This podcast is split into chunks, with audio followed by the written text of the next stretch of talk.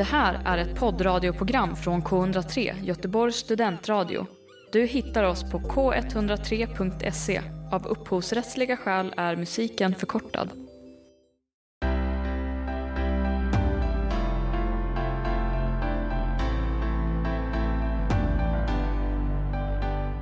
Hej Vendela! Tjena Tilla! Och välkomna till ett nytt avsnitt av Ljus på. Ja, återigen så kanske det är lite dåligt ljud. Jag och Vendela sitter inte i studion eh, och inte heller vår gäst. Men eh, Det är lite semester-vibes helt enkelt, men eh, det är väl okej nu så här på sommaren liksom. Exakt, men jag tänker att vi drar igång direkt och presenterar vår gäst. Ja, kör Tilla. Ja, den här artisten har under de senaste åren blivit en viktig person på den svenska musikscenen. Hon släppte sin första singel Love Me år 2016 och sedan dess var det aktuell med hitlåtar som Sweet Talk, Let Me och Taxi. Och uppmärksammades som, som uppmärksammades som en av årets bästa låtar år 2018 av P3. Nu är hon aktuell med sin första singel på svenska, Två steg framåt, aldrig tillbaks. Välkommen Mader, eller Alexandra Sanahan som hon egentligen heter. Tack så mycket. Shanahan säger man förresten. Ja, ah, vad bra att du sa till. For the record. Jättebra att veta. Men tack, jättekul att vara här. Kul att du är med oss och nu så har ju lyssnarna fått höra lite vem du är som artist, vad du har gjort i din karriär. Men vi brukar alltid be vår gäst presentera sig själv som person lite grann. Eh, så att du får gärna göra det om du vill. Mm. Eh, gud, det här, det här blir alltid, varför blir det alltid brain freeze när man ska göra så här? Men ja, jag är Alexandra och eh, det är inte så jävla stor skillnad på Maidar och Alexandra. Maidar är kanske lite mer confident eh, och lite mer liksom unfuckable with än vad Alexandra är. Men jag är eh, ja, men låtskrivare, artist, producent och DJ. Eh, tycker om att läsa, gå i skogen, bada, käka mat, laga mat eh, och att skriva om eh, allt jag känner. Vill du berätta lite om ditt artistnamn? Eh, vad betyder det? Mm. um, jag heter faktiskt Maj, alltså med y i mellannamn efter min eh, kära mormor. Och eh, ja, och sen så um, hade jag ett, um, jag hade ett falsklägg när jag var, eh, gick i gymnasiet som var jättedåligt. Det var liksom en pappersbit som jag, som liksom jag köpte av någon ki oklar kille. Alltså för, för typ 600 spänn. Alltså jättemycket pengar när man var liksom 16. Då. Eh, och då hette jag Elin Dar på det falsklägget. Det var liksom uppbyggt för att bli haffat. Jag hade liksom ingen mellannamn eller någonting. Konstigt. Men eh, då var det faktiskt två kompisar, Karl och Felix, eh, som sa en gång att de bara, fan, May, Maydar, det hade varit jävligt coolt artistnamn typ. Um, och um, sen har jag bara behållit det typ. Um, ja, så det är det. Vad, vad kul bakgrund! Den bästa så här, bakgrundshistoria jag hört på ett artistnamn. Jag tror att det brukar alltid vara så här, ah, tyckte det lät coolt liksom, men du har ändå en riktig jävla ja, story. Liksom. Jag har ju det. Det roliga är att alla tror ju att det är så här, ja ah, men radar och maydar typ. Alltså att det bara är så där för att det lät coolt typ. Men det är verkligen, eh, det har ändå en story. Jag måste fråga, funkade det där falsklägget? Uh, alltså det funkade uh, inte för att liksom gå på klubb.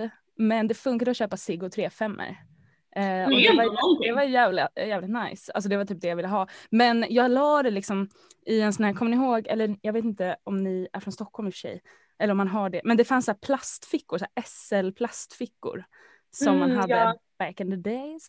Och jag la den liksom bakom den så att det liksom såg, man såg inte att det bara var en papperslapp liksom. Men det hände ju att, att folk bara garvade åt den och bara tror du på riktigt att jag går på det där och då var det bara att springa lite därifrån. Gud, ja. vad man har utsatt sig för innan man kunde använda sitt riktiga lägg liksom. Ja, det är helt ja. ja, men eh, om vi går vidare från eh, artistnamnet till vad du skapar som artist så har ju du nyss släppt din eh, nya låt Två steg framåt, aldrig tillbaks. Kan du berätta lite om den? Och... Eh, ja, eh, jag kan berätta om den. Det blev till, eller den blev till förra sommaren, eh, eller typ förra försommaren i typ maj. Eh, och det var liksom inte någon, alltså jag hade tänkt så här, för folk har liksom sagt så här, men du borde släppa på svenska. Det hade varit kul att höra hur det låter på svenska typ. Och så har jag bara så här, tänkt lite på det, men den, den texten kom liksom bara till lite. Och så, så skulle jag ha session med eh, Habib då som jag har skrivit låten med. Och jag var liksom jättenervös innan för att jag har liksom Ja, men jag tyckte det var väldigt läskigt. Alltså, jag, brukar inte tyck- jag brukar aldrig vara speciellt nervös i sessions men det kändes liksom obehagligt att vara på svenska typ. Alltså, jag hade liksom inte riktigt fattat hur jag skulle låta på svenska. Alltså det är en, ändå en annan situation liksom. Eh, och ett annat uttal och uttryck. Men så, ehm, ja, men så spelade jag det jag hade liksom kommit på och det var ju typ versen och, och, och bryggan. Och han var så här, ja fett typ. och så körde vi på. Eh, och sen kändes det bara som att den blev så himla, ja men fin. Så, så uh, den fick inte bara hamna på en hårddisk liksom. Mm. Just det. Eh, vi ska ju spela den låten om en liten stund har vi tänkt. Ja. Eh, men först är jag nyfiken på hur du kom in på musiken från början. Eh, alltså det, jag har verkligen en så här tråkig berättelse om det. alltså jag kom inte från en speciellt, eh, alltså jag kom inte från någon så musikfamilj som så här, men eh, det har alltid funnits runt omkring mig liksom. Och jag har alltid bara sjungit. Alltså jag har eh, bara gjort det. Och eh, så blev jag väl uppmuntrad och tyckte att det blev ännu roligare för att det var så här kul. Och sen så har jag fortsatt liksom spelat i lite olika band och eh, började producera när jag var 15. Wow. Så att på den vägen är det. Var det självklart att det skulle bli liksom ditt jobb eller har du varit inne på andra karriärsmöjligheter också så? Alltså jag har velat bli lärare också. Mm. Och jag tycker väldigt mycket om att skriva, alltså det gör jag ju nu när jag gör musik, jag skriver ju mina texter liksom, antingen själv eller med andra men det har, jag har också tänkt liksom någonting med att skriva, alltså så här, journalist eller kanske så. Sen har jag typ tänkt ett tag att jag skulle bli politiker men det verkar så jobbigt. Så, men det blev, det blev musik, men det har alltid varit alltså där. Det har varit väldigt liksom eh, tydligt för mig att det är det jag vill hålla på med. Ehm, Är det inte ganska jobbigt att vara artist också kan jag tänka mig apropå att Ja, det är jobbigt att vara politiker. Då. ja, sant. Man får ganska mycket samma liksom ändå, Ögon man på får ganska mycket likvärdig kritik liksom och så vidare. Ja, jag tänker det jobbiga på, inom politik, alltså obs, har aldrig varit i politiken så I don't fucking know, men att man måste liksom kompromissa med massa folk eh, om saker som man kanske inte vill och det jag kanske är soloartist nu av en anledning liksom. Får jag ändå göra som jag vill för det mesta. Brukar det vara spänningar i dina gamla band? Nej, typ inte egentligen. Vi var bara så himla små då typ. Men eh, nej, men jag vet inte. Jag tror, eh, alltså musiken det är ju jobbigt ibland, men eh, det finns ändå någonting som eh, jag tror ändå att jag skulle hålla på med musik, även om jag typ om några år bara, nej men nu ska jag bli det här, eller göra det här istället, så tror jag ändå att jag alltid kommer liksom vara artist, oavsett om det är liksom min source of income eller inte liksom. Mm. En artist i själen, måste säga det om sig själv. Once Ja, vi drar igång eh, låten direkt tänker jag så att man får höra lite hur det låter. Så det här är alltså två steg framåt, aldrig tillbaka med Madar.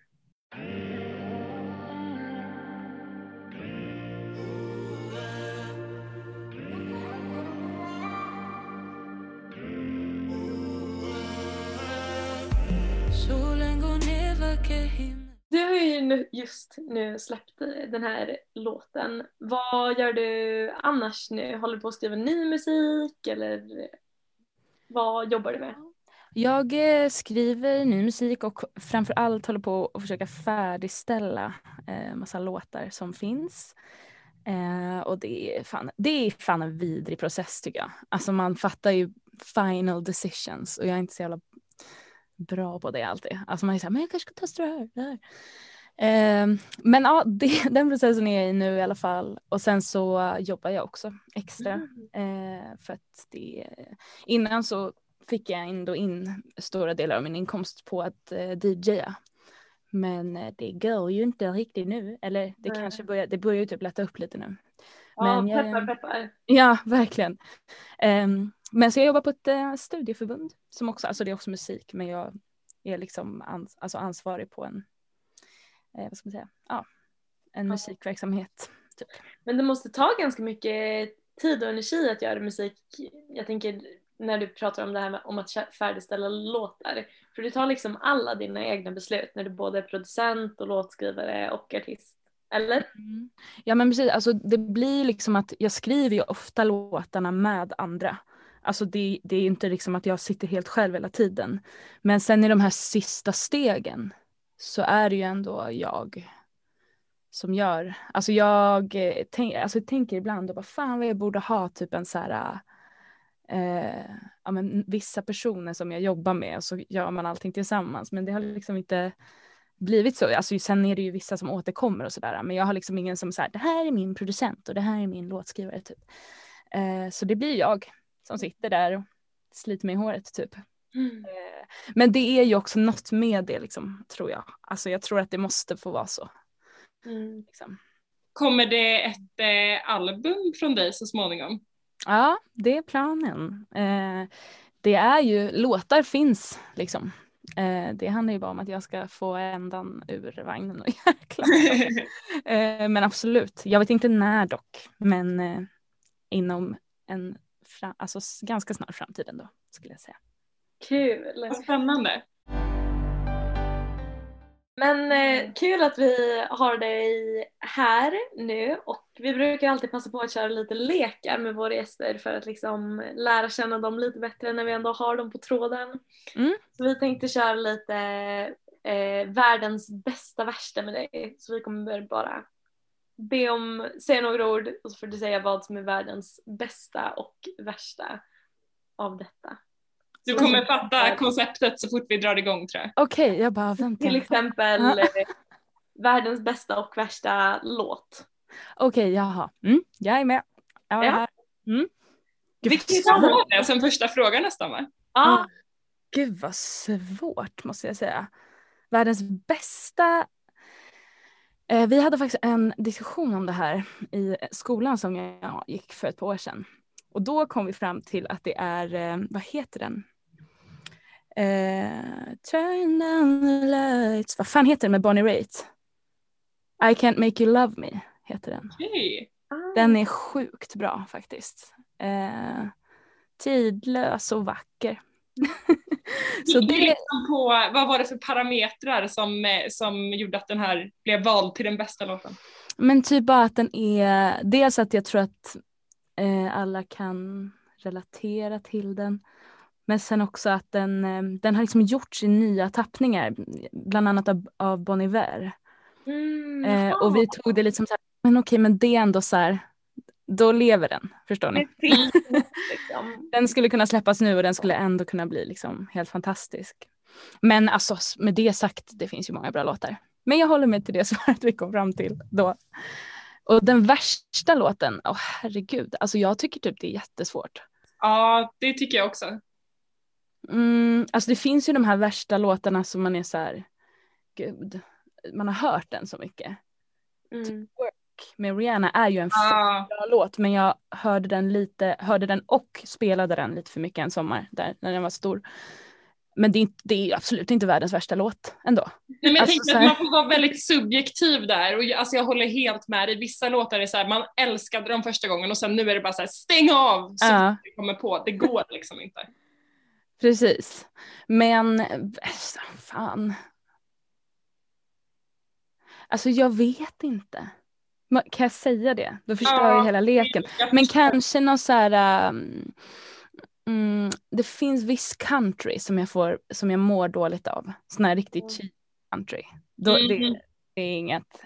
Ja, jag det gillar. är ändå väldigt rimligt. eh. Det kan krypa lite i kroppen liksom när det kommer på någon riktig sån dänga. Verkligen. Exakt. Okej, men nästa kanske är lite lättare då. Det bästa och det värsta plagget. Okej, det bästa plagget. Alltså ni förstår inte, det här, det här är lite svårt för mig för jag är en sån här diplomat. Typ. Alltså jag, jag är såhär, men det är också bra med det och det. Men eh, det, det bästa plagget är ju pyjamas ändå. Eh, alltså en riktigt så här skön typ sidenpyjamas. Alltså då lever man ju. Ehm, och det sämsta plagget måste ju ändå vara typ klackskor eller? Alltså, så här, alltså det är fint men fy fan vad vidrigt det är. Ja. Det är Eh, inte så jätteskönt. nej. Och det känns typ, alltså jag vet inte, jag har klackar ibland.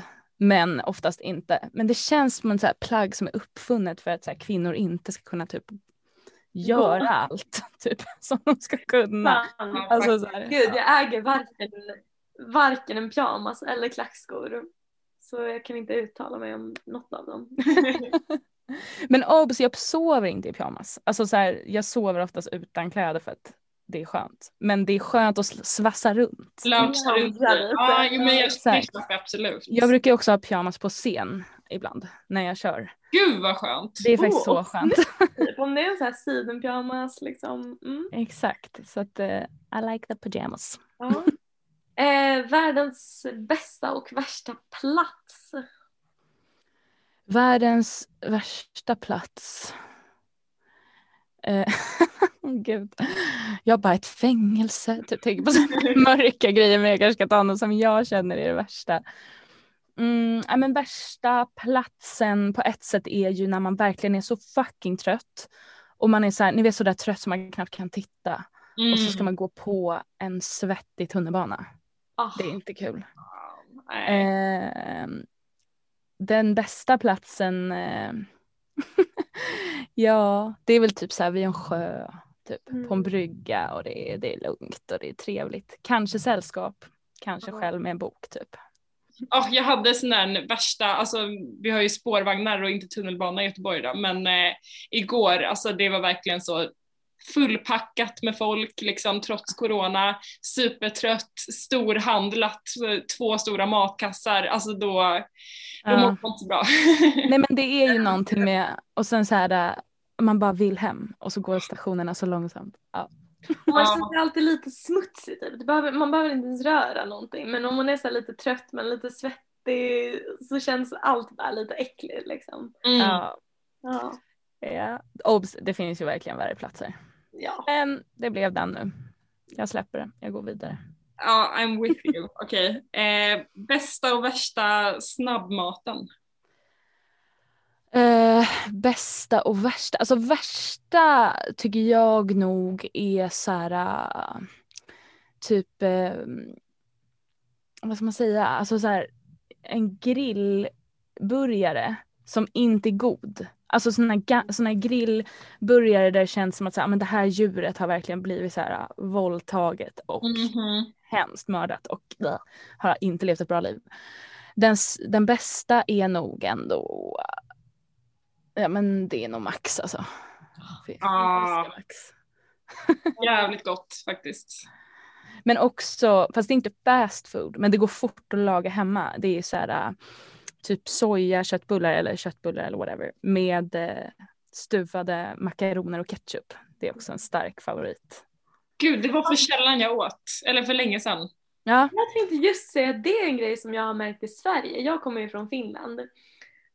Alla är obsessed med stuvade makaroner. Det är en så svensk grej att alla bara wow, stuvade makaroner är så himla gott. Jag jag fattar inte. verkligen inte. Finns det i Finland? Alltså det finns väl kanske men det är, så här, det är inget som någon skulle bara så här, älskar makaroner. Men jag undrar om det är för, för det är verkligen en grej jag åt när jag var liten typ hos min mormor och hon bara idag blir det köttbullar och stuvade makaroner. Alltså att jag betingar det med, med så här, någonting fint och Ja men jag tror att det är en ganska så här universell, eller nationell svensk upplevelse att alla bara kopplar stuvade makaroner till barndom. Barndom. Ja, men jag blir här, sitter här och blir hungrig nu alltså. På riktigt. Ja fan vad sjukt, jag har inte tänkt på det. Men ja. Okej, bäst Men eh, sista, bästa, värsta då. Den här är kanske lite svår men, men ehm, bäst, världens bästa och värsta offentliga person. Men gud. nu blir det ju verkligen person, eller ja, eh, den bästa offentliga, den bästa offentliga personen var svår. Här uppmanar vi till personangrepp. Yes! Men den värsta måste ju ändå vara så här, Trump typ. Alltså det, fin- det finns ju många värsta. Alltså så här helt ärligt. Alltså Jimmy är inte heller på toppen liksom. Alltså han är inte det. Och eh, ja men liknande. Men ehm, men sen bästa person, det känns som att det finns jättemånga bra offentliga personer. Mm. Eh, jag ska försöka komma på någon som jag tycker är nice. Ja, men gud vad svårt. Ja det är jävligt Eh, Men- men ja, nu känns det också som att jag inte kommer på någon bra, alltså någon offentlig person som inte är dålig. Att jag bara sitter och tänker på alla, alla sämst. Men, alla sämst, men alla dåliga. Eh, men man gillar ju, ehm, men jag tycker, alltså Rihanna verkar skön. Mm. Hon verkar nice. Jag tycker hon känns väldigt äkta. Även fast hon är så, så stor så verkar hon liksom väldigt, Ja, väldigt real. Så det får bli och henne. det känns också som att hon så här, fortlöpande ändå gör bra saker liksom. 100 procent. Ja. Mm. Ja, eh, svår lek men jag tyckte att du, eh, du fixade bra. Vi ska gå vidare till nästa fråga. Mm. Ehm, men vi kom in på det lite grann förut, men vad är liksom din drivkraft till att skriva musik, skulle du säga? Mm. Eh, min drivkraft är nog att jag bara blir en så himla vidrig människa om jag inte får göra musik. Eh, som mot mig själv och mot andra säkert också. Men så här, jag mår bara väldigt, väldigt, jag mår inte så bra. Typ. Eh, och sen så finns det ju såklart en, en drivkraft i att vilja liksom berätta historier, berätta, fånga liksom ögonblick och kunna beröra andra liksom med det och skapa en gemenskap i liksom ens egna erfarenheter. Så jag skulle säga att det är största drivkraften. Mm. Och du skriver inte bara din musik utan du producerar den också och liksom allt. Ja, Så, alltså hur inte bara. Alltså jag jobbar ju med andra också. Men Ja, ja. Men hur kommer det sig, det valet? det var typ inte så mycket ett val skulle jag vilja säga. Att det började så för att jag eh, sökte när jag skulle söka gymnasium så, så sökte jag till en skola som heter Rytmus. Och den ville jag gå. Och då sökte jag sång och så sökte jag singer-songwriter-linjen. Och så sökte jag musikproduktion för att min dåvarande musiklärare var så här, men sök den också, så här, det är skitbra att kunna producera typ. Och då började jag typ producera lite så här, alltså verkligen basic, basic, basic. Och sen så kom jag inte in på sång och jag kom inte heller in på, på låtskrivarlinjen. Så jag, jag kom bara in på musikproduktion. Eh, och var liksom lite deppig över det och bara fan jag kan typ inte sjunga. Men sen så bara bestämde jag mig för att det inte var så. Och nu är jag jävligt glad att jag kan producera för det är väldigt, väldigt skönt att kunna, även om man liksom jobbar med andra så kan jag färdigställa saker och jag kan få ner mina idéer och, och så. Det är verkligen en, liksom, en, eh, ja, en sjuk tillgång. Eh, men det var så det började Mm. faktiskt. Mm. Vad kul att det var eh, nästan slumpmässigt då liksom. Ja, ja, det är faktiskt sjukt. Och det var sjukt att jag kom in TBH. Alltså, för jag hade verkligen inte gjort det så länge. Men eh, de kände väl att det fanns något där eller något. Ja, wow. Och man måste ju säga att det som du kanske liksom slog mest igenom med var ju 2018, den här låten eh, Taxi. Kan du inte Ja. berätta lite om det, hur det var att liksom plötsligt ändå få en lite större publik och om den låten, vad den, hur du skrev den och vad den handlar om. Vi tänkte Ja. spela den också här om en stund. Ja, det var så himla kul när ni presenterade mig också. Ni bara en viktig person på svenska musikscenen. Jag bara, åh, det vet fan. Det är väl, det är väl Taxi som var lite så. Men annars vet du fan. Eh, jo men jag skojar bara. Men eh, Taxi kom ju till faktiskt, alltså det är faktiskt lite sjukt för att den, den började, alltså den kom till i det här rummet som jag sitter i nu. Oh, wow! Eh, eh, och det var faktiskt en sån här dag som jag gick till studion och bara men mådde ganska dåligt. Jag tror jag hade mens då med. Ja. och bara så här, fan jag kanske bara inte borde gå till studierna då, men så gjorde jag det. Och sen så gjorde jag liksom bitet och första versen typ. Eh, och blev väldigt nöjd med, med den. Eh, för den har jag gjort typ helt själv. Det är en kille som har lagt eh, lite så här eh, syntar typ. Men eh, ja. Och sen så liksom fanns den där och den, det tog fett lång tid innan jag gjorde klart den. Alltså jag, jag, jag liksom skickade den till en kompis, Kevin, som skulle lägga en vers först. Men sen så blev det typ inget med det. Och sen så bara skrev jag klart den själv och släppte den, alltså verkligen typ eh, två år senare. Och eh, det var väldigt, alltså det var väldigt kul att den fick ändå en sån, ett sånt stort, liksom, eller fint mottagande. Um, mm. Mm. Men jag skrev ju den i någon slags känsla av att vara jävligt kär typ. Men det blev ändå som att så här, det blev två olika kärleksvändor. alltså den hann ju liksom, den fanns ju till i en, ett skede av, av mitt liv och sen så skrev jag klart den när jag liksom var superkär i en annan person. Det Oj, var en-.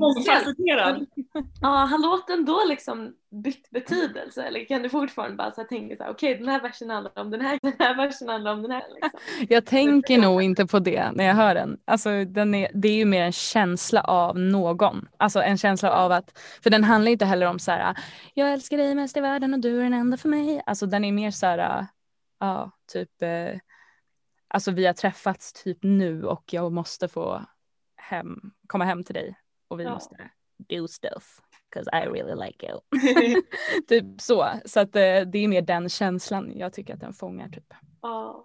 Ja, det Ja, blir en väldigt fin låt. Eh, ja.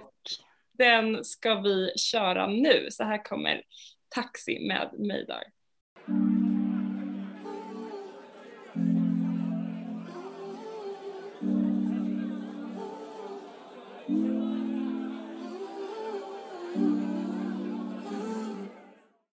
Alexandra, du har pratat ganska mycket om att, hur det är att vara kvinna i musikbranschen och eh, om feminism både så här på intervju- intervjuer förut och på dina liksom sociala eh, kanaler. Varför är det något du har valt att orka med liksom? Och, eh, har det förändrats någonting under din karriär? Mm. Alltså varför jag har valt att prata om det är, är, är kan prata? Varför jag har valt att prata om det är väl för att jag har alltid gjort det nästan. Alltså så på olika sätt typ. Men eh, jag har alltid tyckt att det är viktigt. Liksom. Och det var väl typ i, i gymnasiet som jag liksom började få en typ mer, alltså jag har nog alltid liksom tyckt sådana saker men jag fick väl typ en, en feministisk analys då Mm. typ.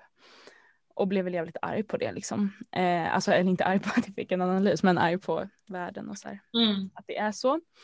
Och sen så började jag liksom göra musik och spela mycket med ett, liksom, ett kollektiv som hette Femtastic. Och det var ju väldigt liksom feministiskt och drivande och liksom vi arrangerade klubbar och festivaler och bokade bara kvinnor och så vidare. Ehm, så att jag har ju liksom, det har ju absolut förändrats. Alltså jag har ju varit mer och mindre engagerad eller engagerad har jag alltid varit men liksom gjort aktiva grejer för att liksom förändra någonting. Har jag, alltså det har ju liksom skiftat men eh, jag kommer nog alltid prata om det så länge det behövs typ. Hur ser det idag ut för kvinnor i musikbranschen i Sverige? Alltså det är ju så himla olika i vilken situation, alltså i vilken, eh, vad ska man säga, genre eller bara vilk, var du befinner dig typ. Mm. Eh, jag tycker ju att så här, jag skriver med väldigt många kvinnor och så här, jobbar med mycket många kvinnor.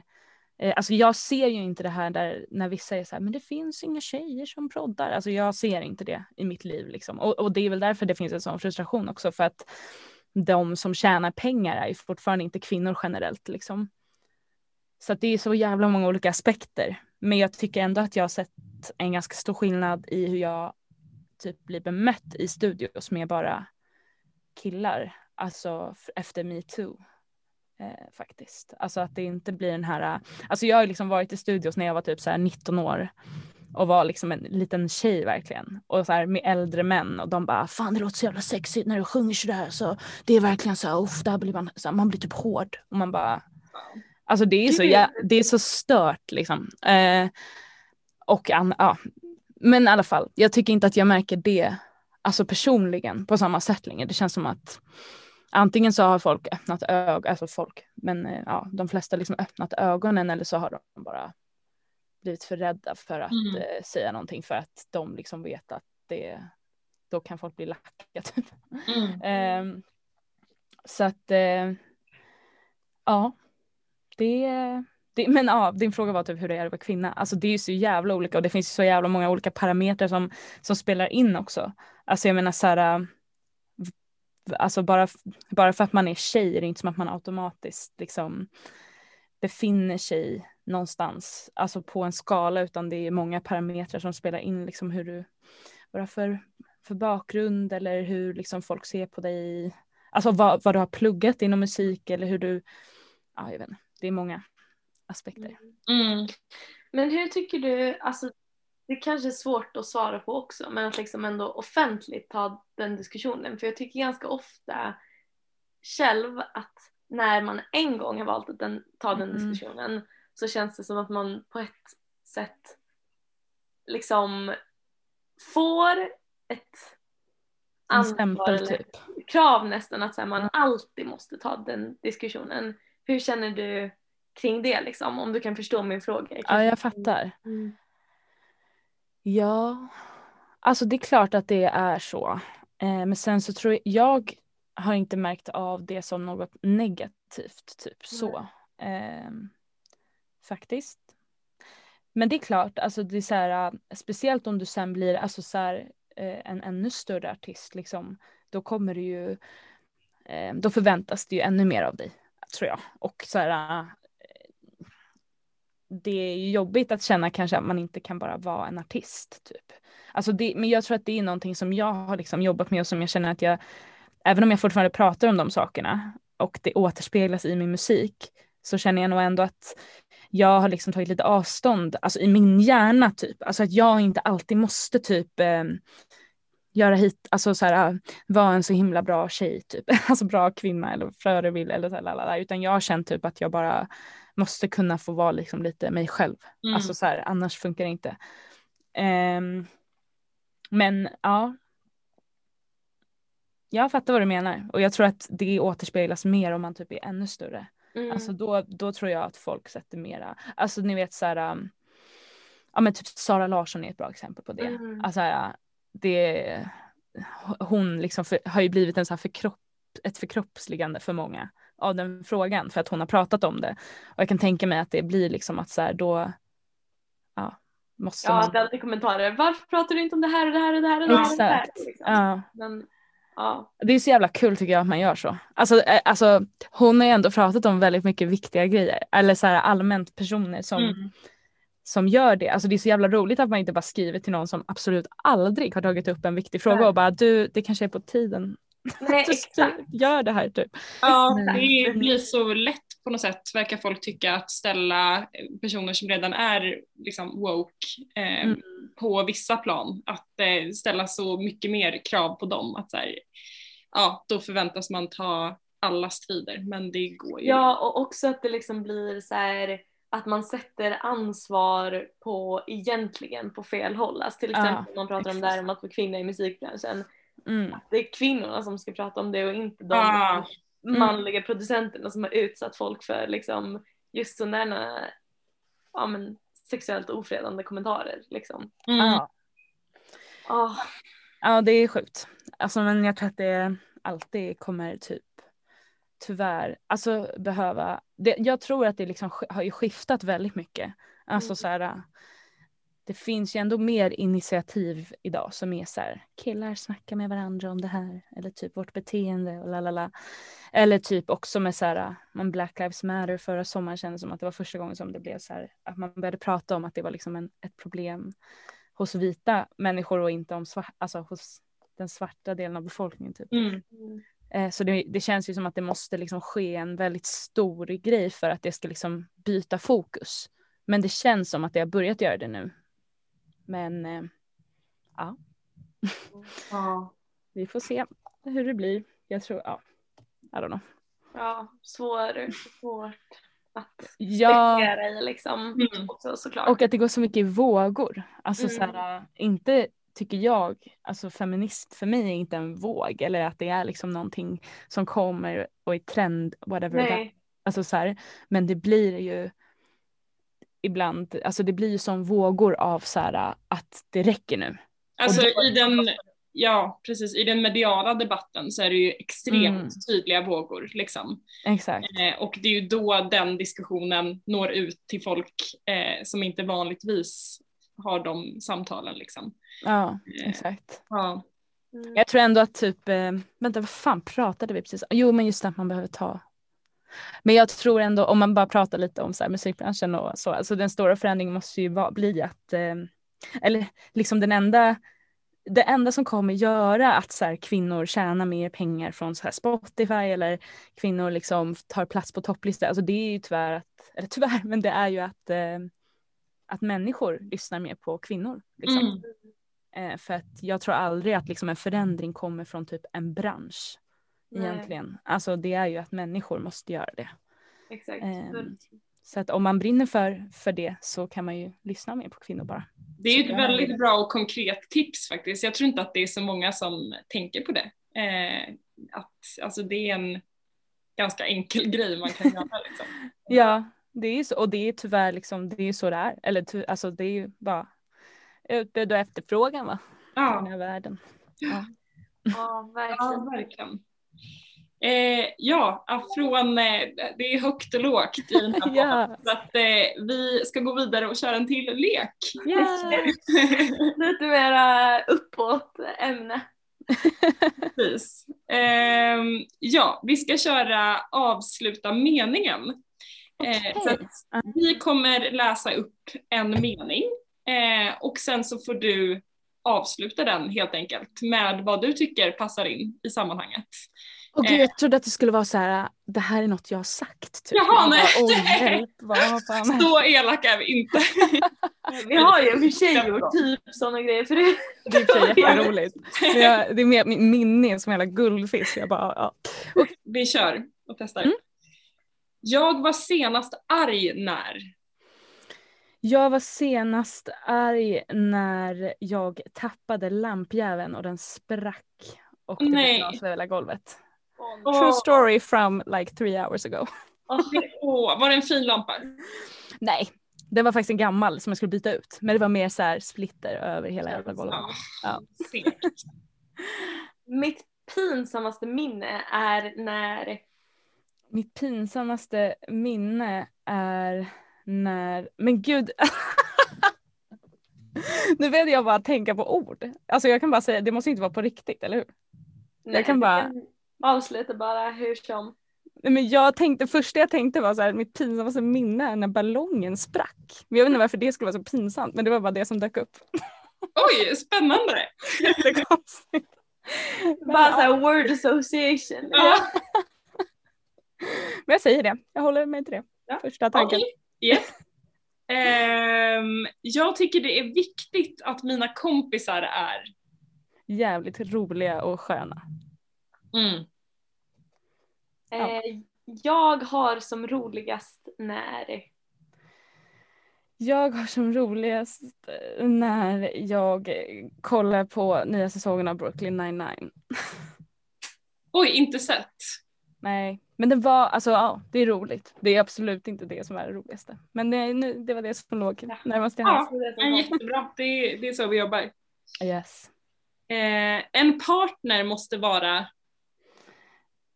En partner måste vara snäll. Mm. Förut hade jag nog sagt andra ord före det, men Ja, nu är det faktiskt så. det är faktiskt viktigt. Jag skulle aldrig Jag skulle aldrig eh, kunna komma på vad jag ska säga nu.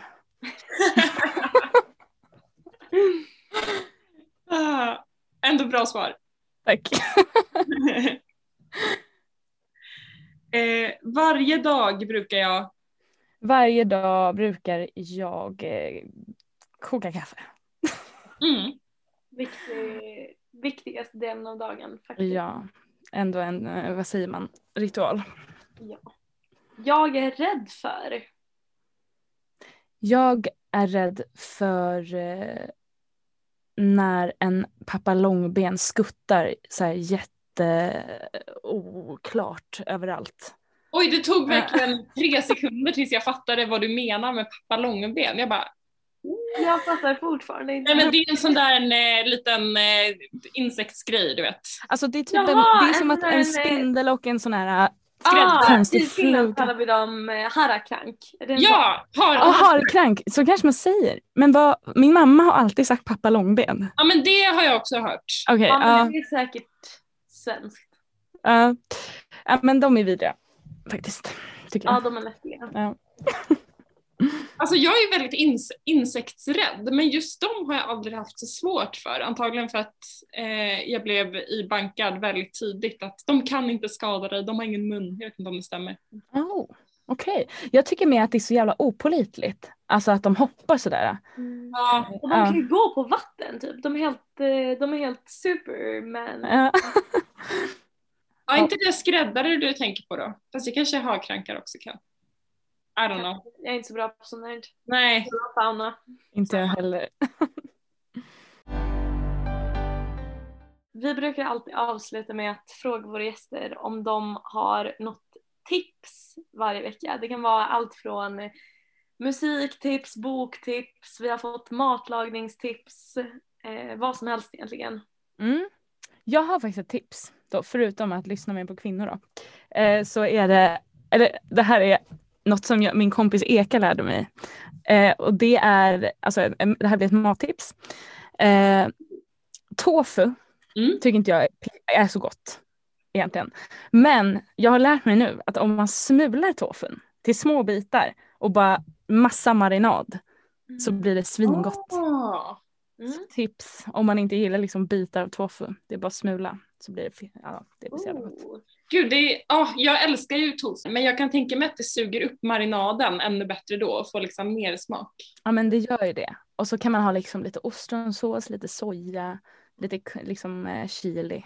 Så är man hemma. Wow. Ja. Åh, perfekt tips. Vi är ju båda vegetarianer till och med så vi kommer Ah. garanterat använda oss av det här. Gud, ja. Nice. Jag känner att jag blev väldigt hungrig av den här poddinspelningen. Jag är lite hungrig så det kan vara jag som har liksom skiftat samtalet. ja, men vad härligt att det är middagstid för oss snart då. Yes, verkligen. Exakt. Eh, men på tal om eh, goda saker så ska vi faktiskt gå ut på din låt Sweet Talk. Vill du säga något om den låten Ja. innan vi avslutar? Eh, ja, men jag tycker att det är helt sjukt att det inte är en världshit faktiskt. Den är så jävla bra. Word. Ja, verkligen. Kanske blir nu. Ja, det var nog det. Kanske blir Ja, nu efter den här på. medverkan i världskända podden. Precis. Ja. Vi, Vi hoppas. säger i alla fall tusen tusen tack till dig Alexandra och tack till alla våra lyssnare. Och här kommer Sweet Talk med Alexandra. Tack och hej! Hej då. Hej!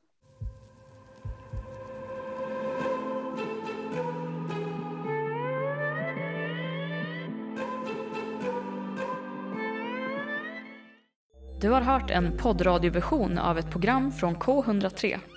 Alla våra program hittar du på k103.se. Följ oss gärna på Facebook eller på Instagram. Vi hörs!